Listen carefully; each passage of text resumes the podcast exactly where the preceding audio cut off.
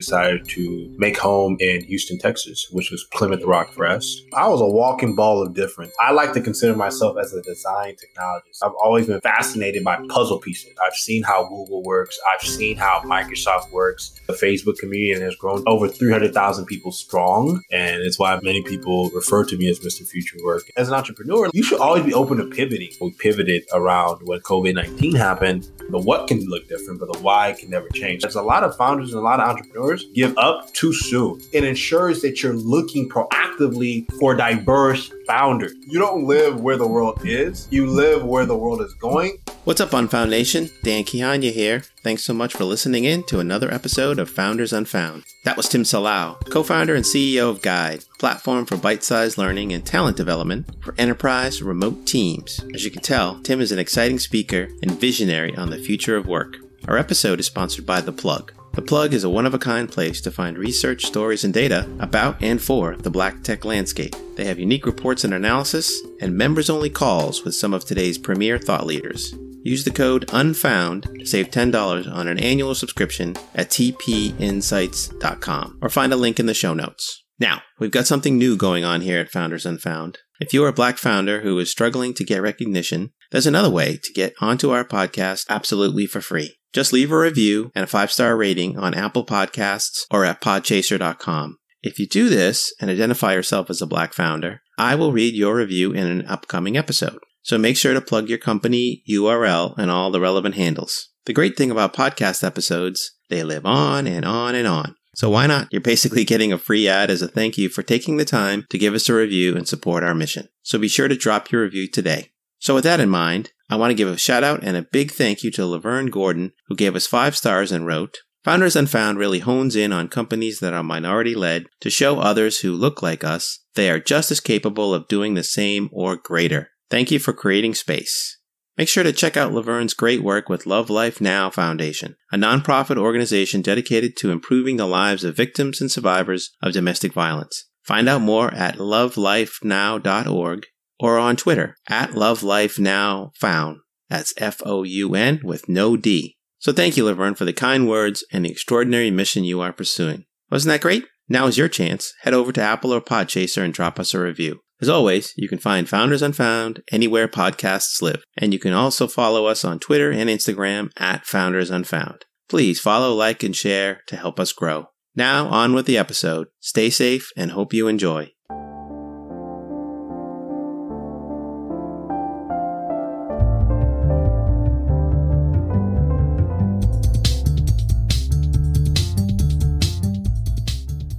Hello, and welcome to Founders Unfound, spotlighting the best startups you don't know yet. We bring you stories of exceptional founders from underrepresented backgrounds. This is episode number 19 in our series on founders of African descent. I'm your host, Dan Kihanya. Let's get on it. Today we have Tim Salau. Tim is a dynamic speaker, tech influencer, innovator, and he's known as Mr. Future of Work. On top of all that, Tim is co founder and CEO of Guide, a platform for bite sized learning and talent development for enterprise remote teams. Welcome to the show, Tim. We're super excited to have you. Thank you so much, man. It's an honor to be on your show, man. Super excited. all right, terrific. So let's start off. Help the listeners understand exactly what Guide is all about. Yeah, so Guide is the bite sized learning talent development platform for enterprise remote teams. Employers can actually upskill their workers on Guide by onboarding them. And, you know, we address use cases within the enterprise, such as onboarding and new hire training, as well as marketing and sales enablement. And essentially, your workers can learn and train each other on guides. So if you have a new worker who wants to be successful in the first 90 days, you can create bite sized courses on guide, recorded on guide for them. And within that first day or that first week that they uh, enter your office and workplace, they'll learn all on guide. Awesome. Man, you should be called the future of learning and the future of work. yeah, man.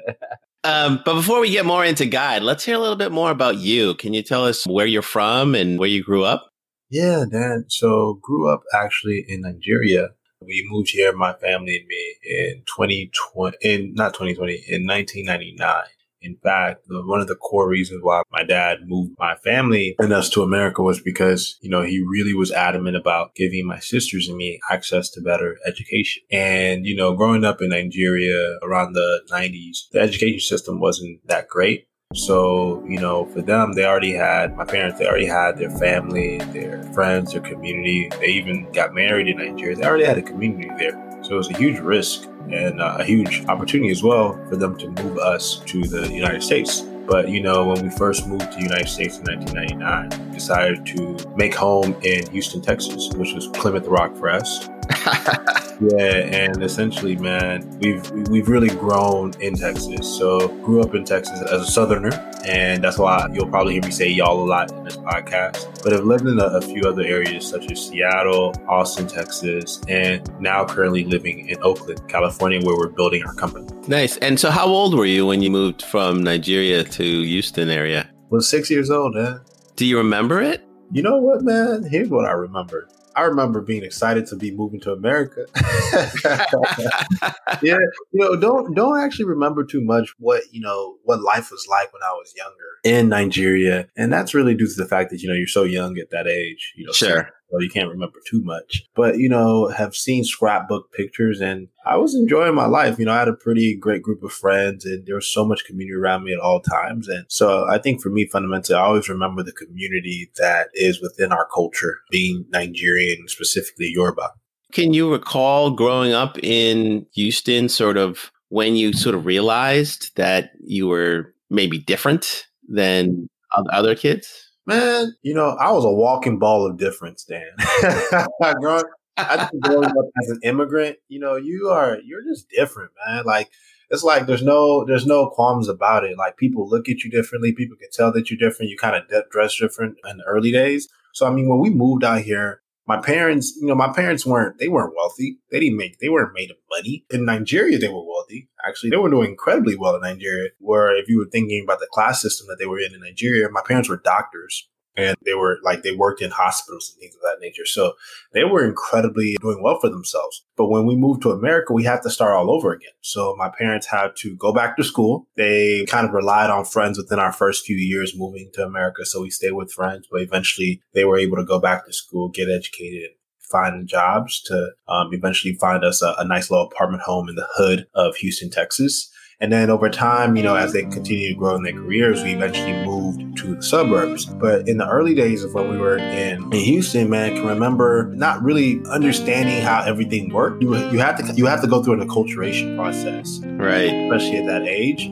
So some of my earliest memories were just walking down the streets of Houston and understanding that I lived in the hood all I saw around me was, you know, a lot of I saw a lot of crackheads around me. I saw a lot of I saw a lot of violence around me. It wasn't the prettiest. I saw a lot of gang gangbanging around me. That was my environment to a degree, but you know, it didn't affect me too much because I was I, I lived in a, in a loving environment. I lived in a loving home. But that's what I saw every time I would step out of my home. And at the same time, when I would go to school, you know, a lot of people would remind me that I'm different. You know, you'd hear terms such as African booty scratcher, and that's because, and that's just a that's a connotation to, to, to just showcase and indicate that you're different. And at that time, I really fell in love with a lot of American customs. So loving basketball, like I really got into basketball, and, and you know, my favorite player early in, in, the, in the early days of when we moved here was Kobe Bryant because Kobe Bryant was super hot back then around yeah early 20, 2000 um, Lakers, right? And all of these different things that are, are very American culture. I started to fall in love and be enamored by it. But over time, you know, you, you realize and you start kind of like liking things that you like, and you're not really associating your, your identity with the, with the American identity. Right. That's interesting. Did you know what you wanted to be? Did your parents sort of basically put this on you and your sisters about like, hey, we came here, so you need to sort of pursue these sort of opportunities, or did you did you have any sort of sense of what direction you wanted to go? Man, you know, it's interesting that uh, in in African culture, your parents either want you to be an engineer some sort of rocket scientist or a doctor, right? Engineer, scientist, doctor. And it's, uh, yeah, that's it. that's pretty much right. But you know, one of the things is I've always had an affinity for technology and, and, design. So I like to consider myself as a design technologist, as a, as a, before, first and foremost, a designer. I love design. I love crafting. I love bringing things together. And for me, design wasn't something that my parents knew my parent, neither of my parents are designers, but at an early age, I've always been fascinated by puzzle pieces or how things work and the systems around things. So I, by default, always think like a designer in a lot of the work that I did. And eventually that led me to, you know, going to Texas Tech University and getting my psychology degree. And around my third year of my um, studying and getting my psychology degree, I decided that I really wanted to get into UX design and eventually went and got my master's at University of Texas at Austin around information studies in design, right? And eventually that led me to working with Google. Eventually led me to working with Microsoft. I've, I've worked with Facebook in, in a capacity as well. So like my entire life has been kind of like, at this point, my entire career has been this kind of passion of like, how do I design things? And at the same time, how does it kind of come back to my core passion on building community? You know, but would love to hear your thoughts, Dan. You know, for you, kind of like were your options already settled in terms of what you were going to be your career, Matt? No, I've, I've talked about this before. I mean, my parents were all about three things really: service, religion, and education. And as long as long as those those three legs of the stool were getting the appropriate amount of, of attention, then they kind of left it to me. Although my dad, my dad is from Africa, he's from Kenya, and he was an engineer and so yeah there was there was this inclination of you know i wasn't going to be you know, sort of a nine to five uneducated person in terms of what I was going to have for opportunities. But yeah, I know, I know what you mean. I know what you mean. But tell us, did you, did you have a sense of what entrepreneurship was? Because all the things that you just said, you know, design, community, puzzles. I mean, these are the tenets of entrepreneurship. And to some degree, did you, did you have a sense of that? Did you know people who were entrepreneurs when you were young and growing up? Nope. Didn't know people who are entrepreneurs. I mean, my closest and my personal definition of entrepreneurship, being of service to a degree, is how are you serving your community? It's how are you creating things for others? Like, what are you doing to be of service? And the best example of that for me early on in my career has always been my dad, who built a church because he was so passionate about the work that he does as a pastor. He built a church around 2007. And yeah, I would always remember growing up seeing him being so diligent in building that community within our church. And I think for me, that was an example of entrepreneurship. It's really a matter of how you building community? How you bringing people together? How you being of service to your fellow man? And what kind of value are you creating for people? For my dad, it was he was creating a fa- value of fellowship and community and kind of purpose, right? Like, and he, but it was in the vehicle of a church, right? And as anyone knows who's ever built a church, building a church is also building a business too at the same time.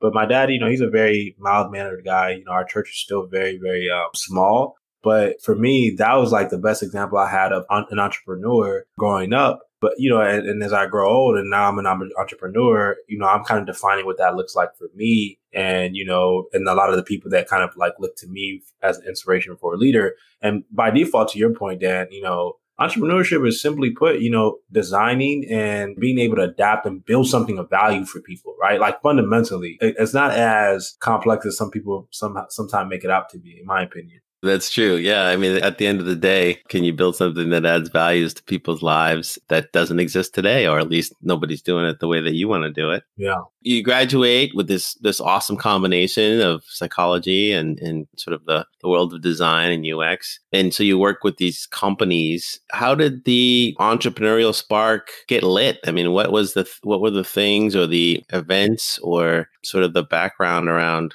okay, I got to go build a company. How did that come about? Yeah, you know, definitely did not from did not just set out one day and woke up and say I have to build a company. In fact, I don't think anyone should ever even think like that. I would just wake up one day, I, I want to build a company because being a founder and there's a difference. And I actually just shared a post on this on my LinkedIn. There's a difference between being a founder and being a serial entrepreneur, right? I'm personally a serial entrepreneur and a founder, right? Founders build things because they want to build movement. They really have a very clear vision for the world and they won't give up until that vision is a reality, right? Serial entrepreneurs, you know, they build things, they can sell it, they trade it, you know, they can they can capitalize on it, but they're always building things. And even for me, outside of the work that I do as our CEO of Guide, I dabble in a lot of other things. I have like my own T line that I'm currently working on. Like I'm always building or kind of interested in something as an entrepreneur. But for me, for what we're building with Guide, it's a venture. It's something that's very, very long term. So you have to treat it with a lot of patience. And for me, this kind of spark to be an entrepreneur, but more importantly, a founder really began when, you know, I've worked with big companies. I've seen how WeWork works. I've seen how Google works. I've seen how Microsoft works.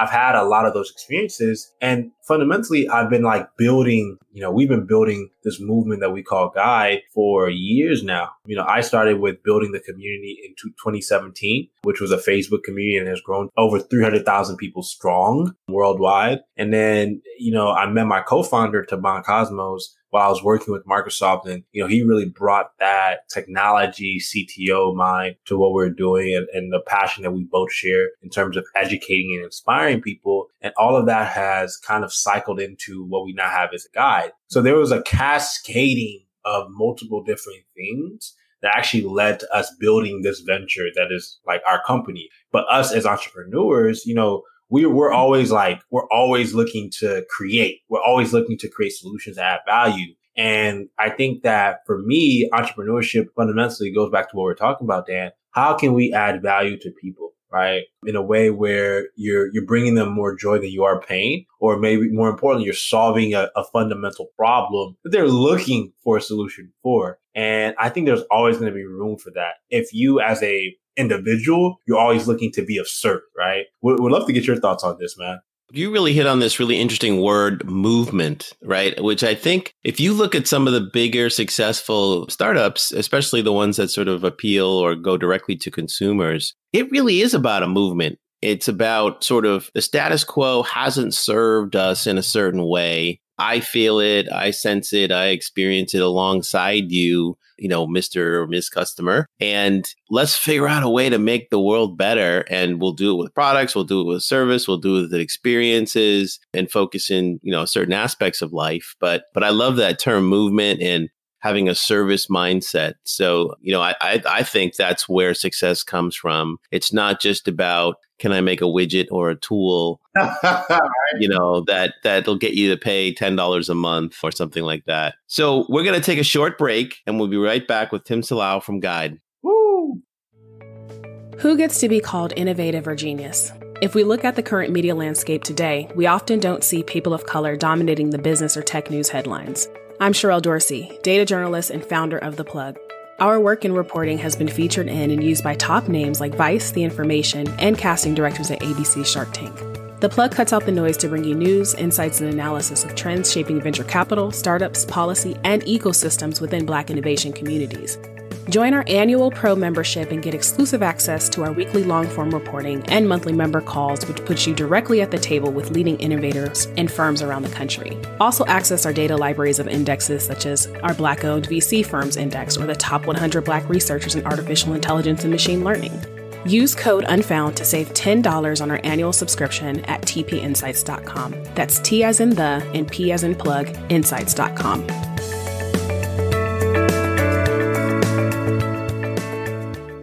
So we're back with Tim. And so, Tim, we just started on the backside of the break talking about the beginning of the journey for Guide. Tell us more about sort of when you and your co founder decided to ratchet this thing up and really just sort of launch it and say, this is what we're going to do. Yeah, man. So it was literally about a year and a half ago that Taban and me decided to start building Guide. And literally a friend of ours called Chad Oda connected us right? Chad was like, Hey, Taban, you're really passionate about building something in the area of mentorship and education and skills training. You know, I know another guy named Tim Salau who's passionate about the same thing. And Chad introduced us together. And the, the next thing you know, you know, a few days later, I told Taban I would love to meet, meet up with you at a coffee shop. From the first time we met, Taban and me really just hit it off very, very well. It's due to the fact that we're both immigrants we're both incredibly, incredibly passionate about technology. We're super, we're always thinking. And then we're both highly entrepreneurial. We're creatives, right? In that regard, we're always looking for like, what can we create? How can we serve people? Very service oriented. So fundamentally, we share the, we share the same value.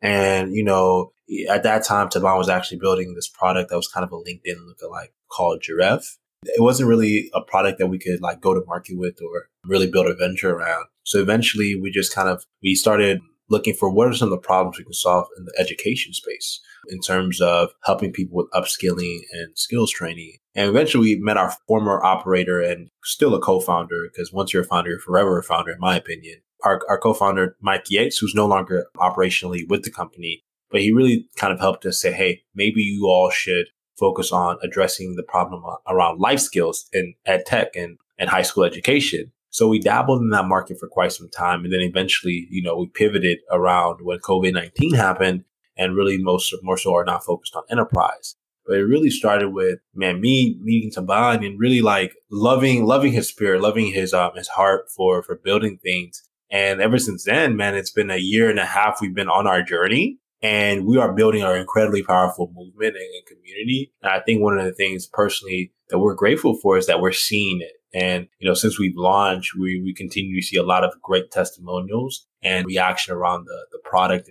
Nice. We're in this pandemic and uh, obviously at a personal level and a societal level where we're seeing lots of impact. But tell us more about how you sort of adjusted how Guide would address the opportunities that may have gone away or the new ones that may have come about because of COVID 19?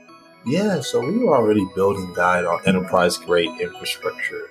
And when COVID 19 happened, you know, it just kind of fast tracked the shift towards remote work. And one importantly, enabling a decentralized workforce. And for us, the way we're designing Guide was always kind of a fit for this trend of the future of work and, you know, for me personally, have been studying the future for, for a few years now. And it's why many people refer to me as Mr. Future Work, which was kind of a, a title that I started a few years ago because I was so passionate about this space. So, you know, being kind of a, a practitioner and at the same time realizing what we're building and how the ed tech market really wasn't the market for us to build a sustainable business in, it was really kind of, we saw that the market opportunity actually opened up for us in a greater scope. So, you know, to a degree, you know, we still allow people to individually buy a subscription to Guide, but now our focus is more of how do we empower like the entire and enterprise workforce. And I think for us, the the opportunities that opened up is that now everyone is learning, working, and at the, and fundamentally living their life from home.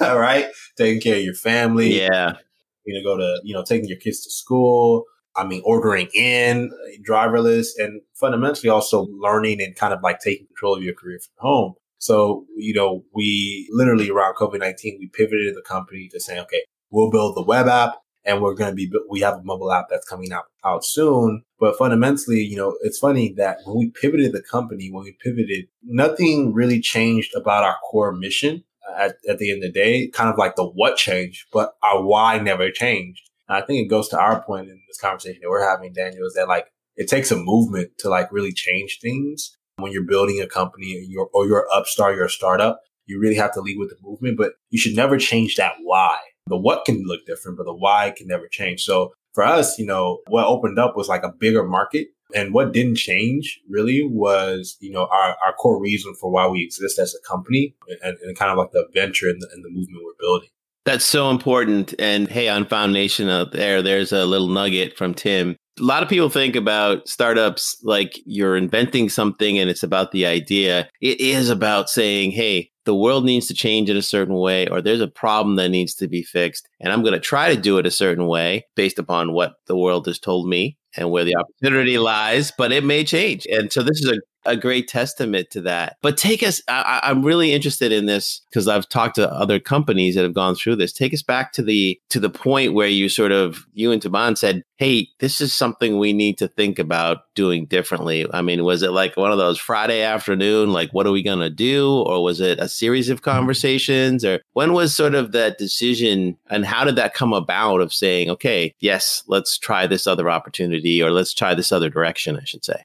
Yeah, absolutely. I could take you back to this moment because it was a very interesting move. And literally, you know, when we decided to pivot right before then, our former CEO and our co-founder, Mike Gates, decided to leave the company. Which it was understandable why he was leaving. It was COVID 19. like he had to read. So Mike actually had a family and he had other responsibilities and other things going on outside of the company we were building. So, you know, uh, he, he had to really focus on everything else he had going on. So he, he decided to leave the company. So right before then, and around that time as well, we were also thinking about like, how are we building a sustainable business model? Because we didn't really have a business model that fit the, the product that we were trying to build in a sense, right? So initially our business model was ad based was focused on ad-based revenue. But if you were to think about, like, let's go back to a few months ago when COVID-19 really made waves in America, you know, every ad, ad-based businesses right now are all struggling. Even if some of them aren't struggling from a revenue standpoint, a lot of them are struggling from a public scrutiny stand, standpoint, right? right?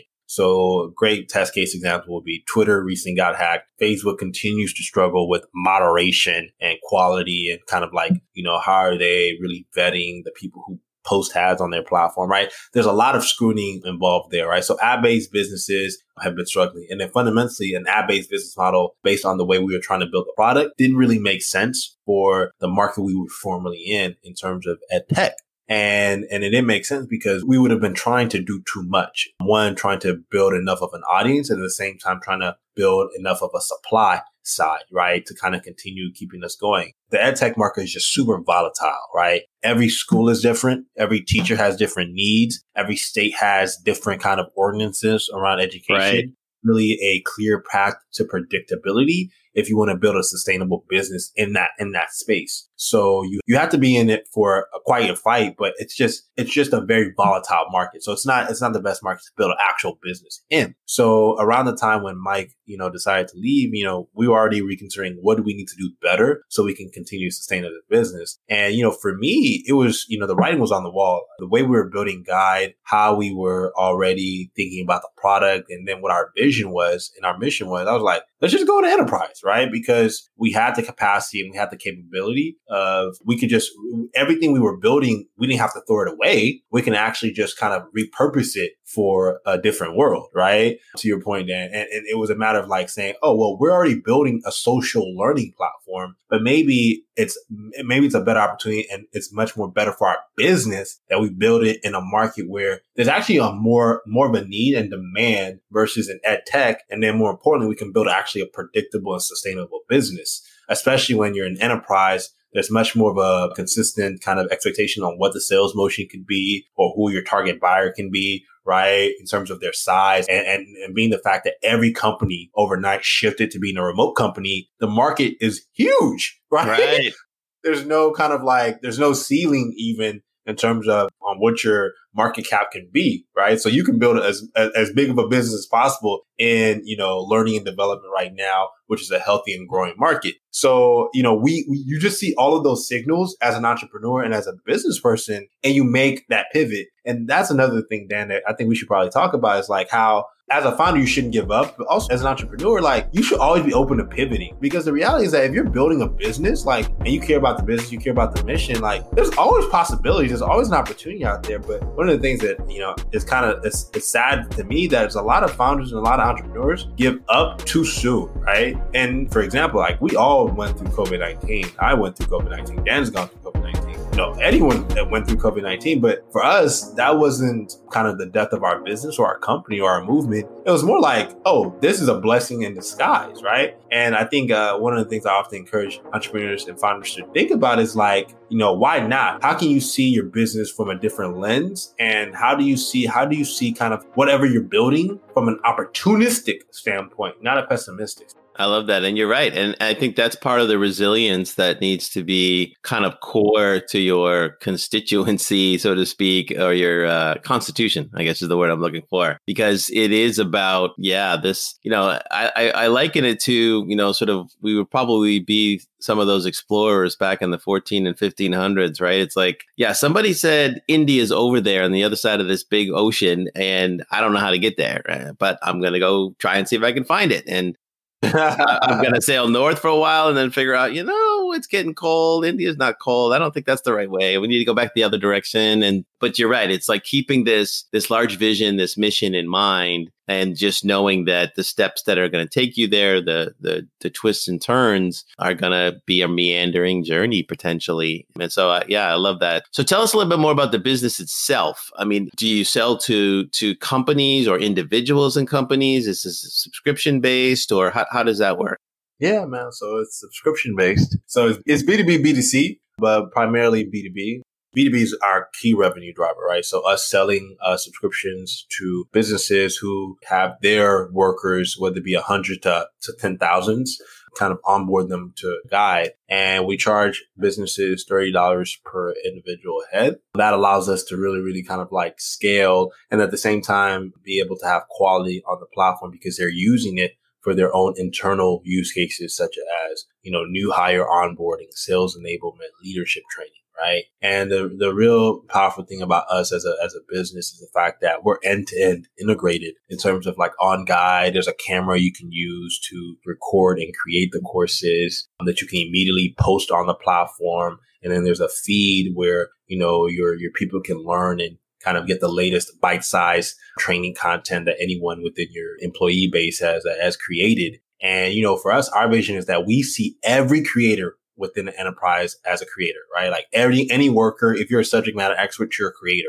We want you creating on Guide, every single one. So we have like this very powerful vision of like every single creator within an enterprise and really broadly the world can create courses on Guide. So if you can't learn on Guide and buy an individual subscription for yourself because you may not work for a big enterprise company, you can at least go into an enterprise that has Guide and you can use it to learn from your fellow CEO or your peer, right?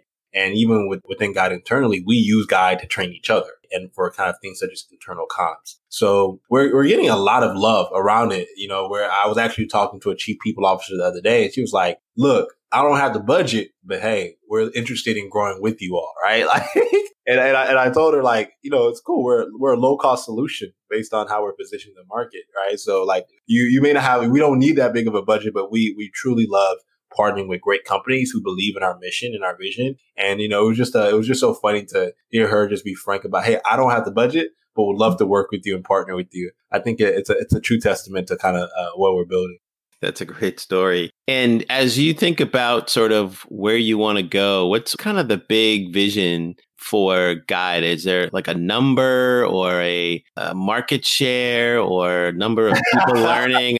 Yeah, the big vision is, is is is very simple. You know, we believe every creator, we want to empower every creator with the skills, mindset, and opportunities for a fulfilling career. We really fundamentally mean that. And you know, right now there's an estimated seven billion people on Earth. By 2025, it will be 8.1 billion people. And the big vision for me is, you know, we'll know we've achieved our mission when we see every single person with the necessary skills, uh, opportunities to lead and design a career path that brings them fulfillment and allows them to take care of their families. I think we have a very unique strategy in terms of how we're getting there as a business. And, you know, for me, fundamentally, when I think about product and my philosophy around product, there are very few winner take all markets. There, even in a market such as L&D, where there's a lot of different players, we have a very unique value prop. So I think I will be satisfied when all 8.1 soon to be billion people on earth have access to a guide course. right? And as a founder, it has to be like that because it's actually possible. It's actually possible for us to do that you know, it takes time, and that's why I often, you know, and I love being on, on your on your show, Dan, because it's founders, right? Like if this is about founders, it's like founders have to realize it takes time right? It doesn't it doesn't happen right. overnight. It doesn't happen through a recession. It doesn't happen within the chaos of the storm that is a COVID nineteen. It takes time, but it will happen. And you know the same can be said of a Microsoft or Amazon. Those founders made it happen, right? Bill Gates and Jeff Bezos made it happen. The Mark Zuckerbergs they made it happen, even if you don't like the product too much right now, right? You know whoever made CVS, he or she made it happen, right? Founders make it happen and it, it, goes beyond them. And that's founder mentality. And I think that, you know, it's really happy. I'm happy that we're talking about it because I don't really get a chance to talk about this on a lot of different podcasts. Nice. We're going to dive more into some of that for sure. We're going to take a short break and we'll be right back with Tim Salau from Guide. Who gets to be called innovative or genius? If we look at the current media landscape today, we often don't see people of color dominating the business or tech news headlines. I'm Sherrell Dorsey, data journalist and founder of The Plug. Our work in reporting has been featured in and used by top names like Vice, The Information, and casting directors at ABC Shark Tank. The plug cuts out the noise to bring you news, insights, and analysis of trends shaping venture capital, startups, policy, and ecosystems within Black innovation communities. Join our annual Pro membership and get exclusive access to our weekly long form reporting and monthly member calls, which puts you directly at the table with leading innovators and firms around the country. Also, access our data libraries of indexes such as our Black owned VC Firms Index or the top 100 Black researchers in artificial intelligence and machine learning. Use code UNFOUND to save $10 on our annual subscription at tpinsights.com. That's T as in the and P as in plug, insights.com.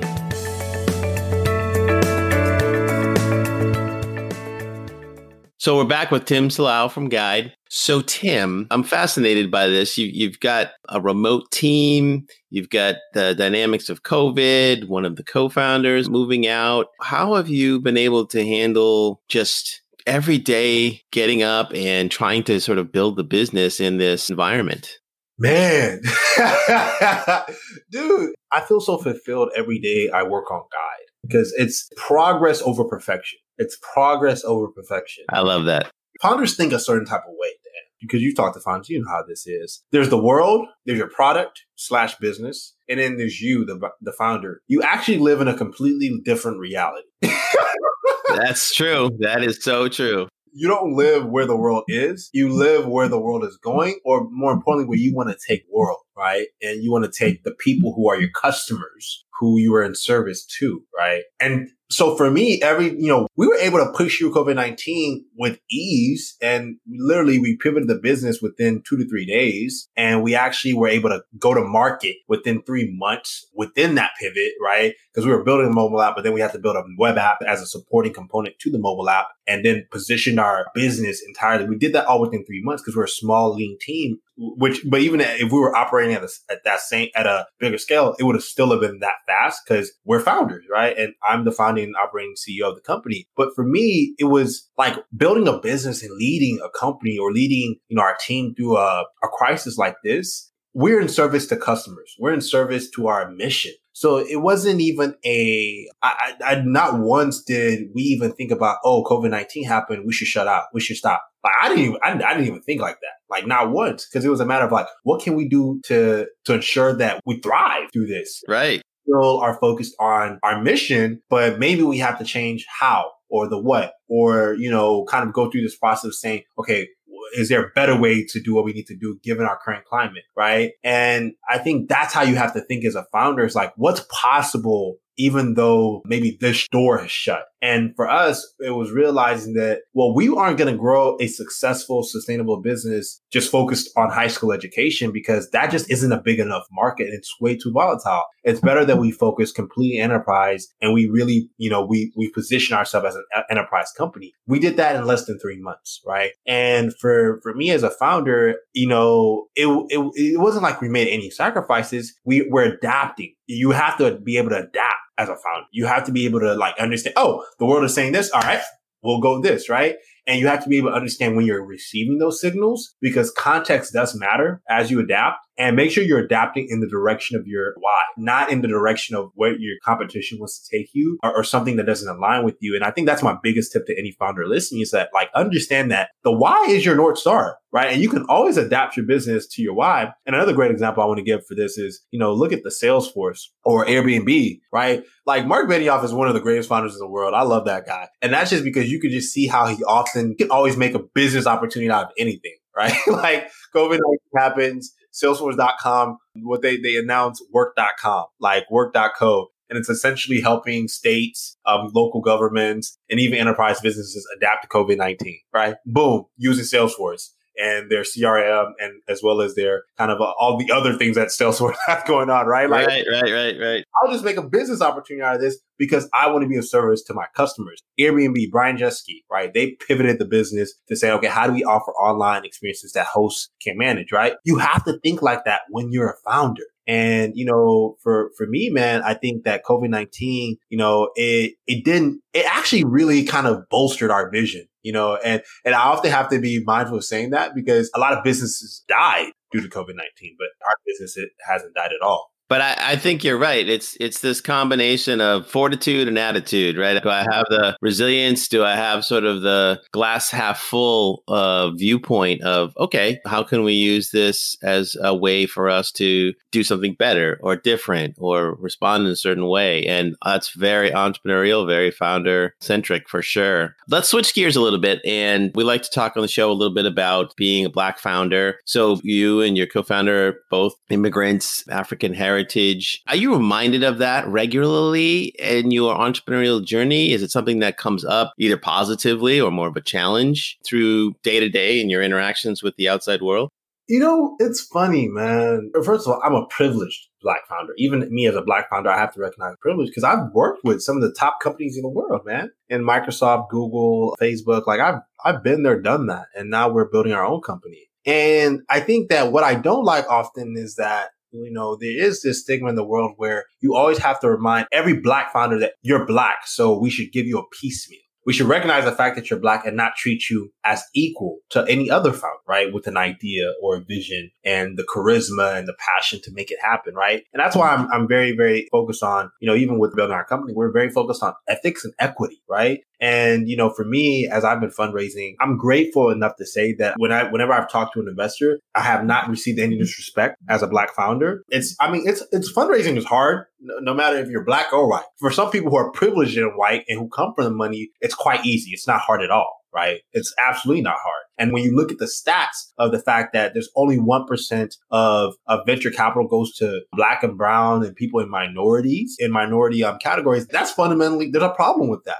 But it, when you think about being a black founder in this climate and kind of seeing the the attention, everything the last six months has, has brought to um, what the future of work, what the future of venture capital looks like, I think I'm optimistic that things are changing. But fundamentally, I'm grateful, and and and I'm I'm saying that's from a privileged sense because I've worked in tech and I know tech and I know the lingo and I know how to do all of these things. Like I haven't received any disrespect, but I always have to kind of come from a place of compassion when I'm meeting other black founders who don't have as big of a brand as I, or they haven't been privileged to do the things that I've done and they completely don't get the opportunities or don't get the respect that they deserve when they're pitching or when they're fundraising, right? And it really goes back to what we need to do as an entire ecosystem and as leaders in building more equity within the fundraising process. And what I believe that looks like is not always having to remind black founders that they're black, in fact, we can actually take a more positive connotation, remind them that they themselves can actually build a sustainable business without needing venture capital because not every business needs venture capital. And recognizing that giving them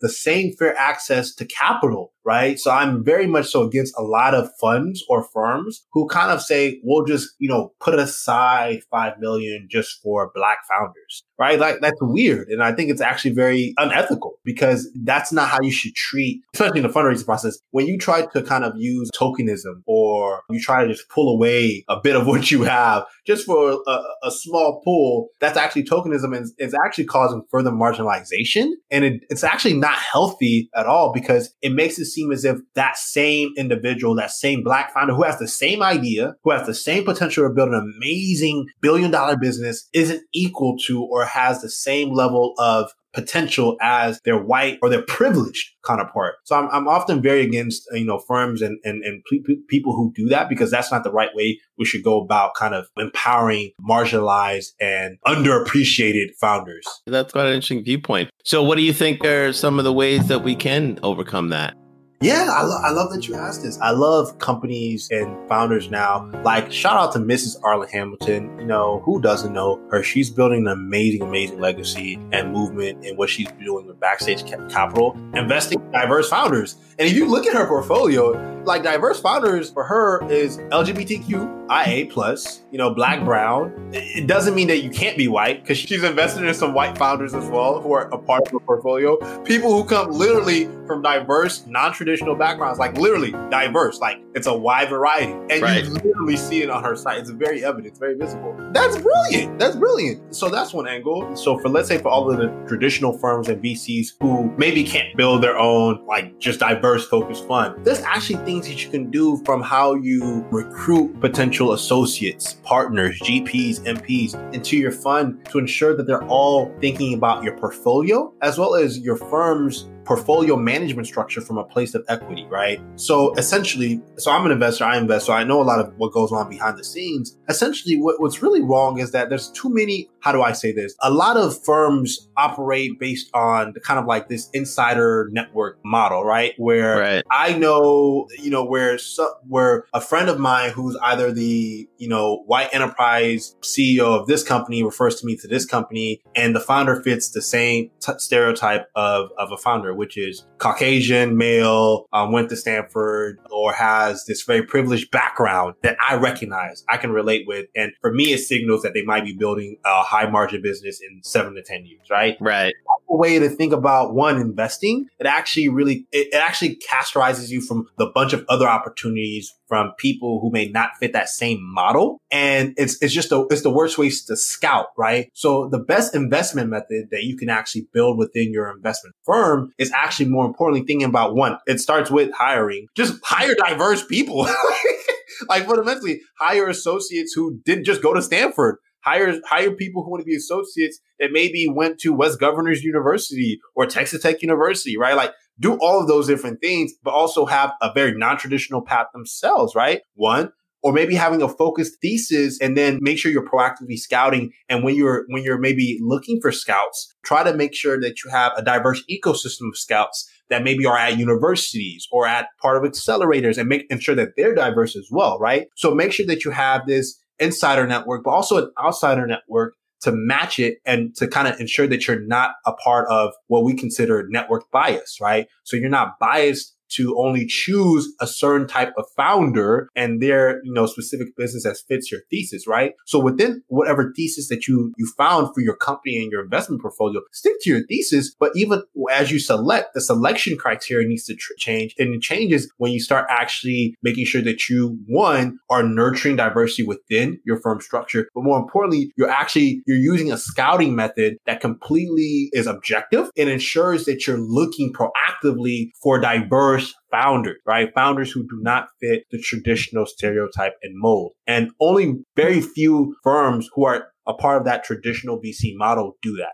And that's a great playbook. I love that. This idea of an inside network and an outside network and reaching out. And I, I totally agree. I think diversity is really the ultimate norm we want to get to. And diversity means many different aspects, right? It can mm-hmm. be of thought, of heritage, of background, of experience, of perspective, right? And, you know, I've said this before, but it's, it's pretty common, you know, academic research now that diversity of input creates a better outcome. And so I, I love what you're saying there. So I want to be conscious of your time. And this is a great conversation. And but before we go, I just want to make sure to to let you give a shout out for if people want to find out more about Guide, about Mr. Future of Work, about anything, any any social handles or ways that you'd uh, recommend people find out more or get in touch with you.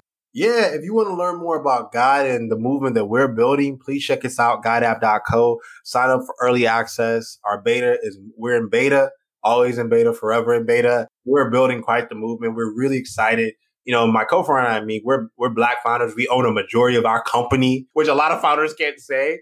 I think for anyone that's listening right now, never never let anyone tell you that you can't do it. Never let anyone tell you that you can't build software, you can't build a company, you can't build a venture, you can't lead your movement. Never let anyone like put any kind of doubt in your mind to tell you that you can't do something because we're doing it. And, you know, when you, when we look at the stats, we look at the odds, none of that fazes us, right? Because we already know what we're building is so powerful. And more importantly, the world needs it. So if you ever are building something the world needs, keep going, keep pushing and check out guideapp.co because we're building something that the world needs. I love it. You're a superhero. Well, thanks again, Tim. Really appreciate you taking the time. This has been great. Thank you, Dan. Appreciate it. We'd like to thank our guest, Tim Salau, and our sponsor, The Plug. Don't forget to subscribe wherever you listen to podcasts, or simply go to foundersunfound forward slash listen to. That's listen to. Follow us on Twitter and Instagram at Founders Unfound. This podcast was produced by Dan Kihanya, editing and production by Internet Radio Corporation, social media and other promotion by Umama Marzouk. Our music was composed and arranged by Michael Kihanya. I am Dan Kihanya, and you've been listening to Founders Unfound.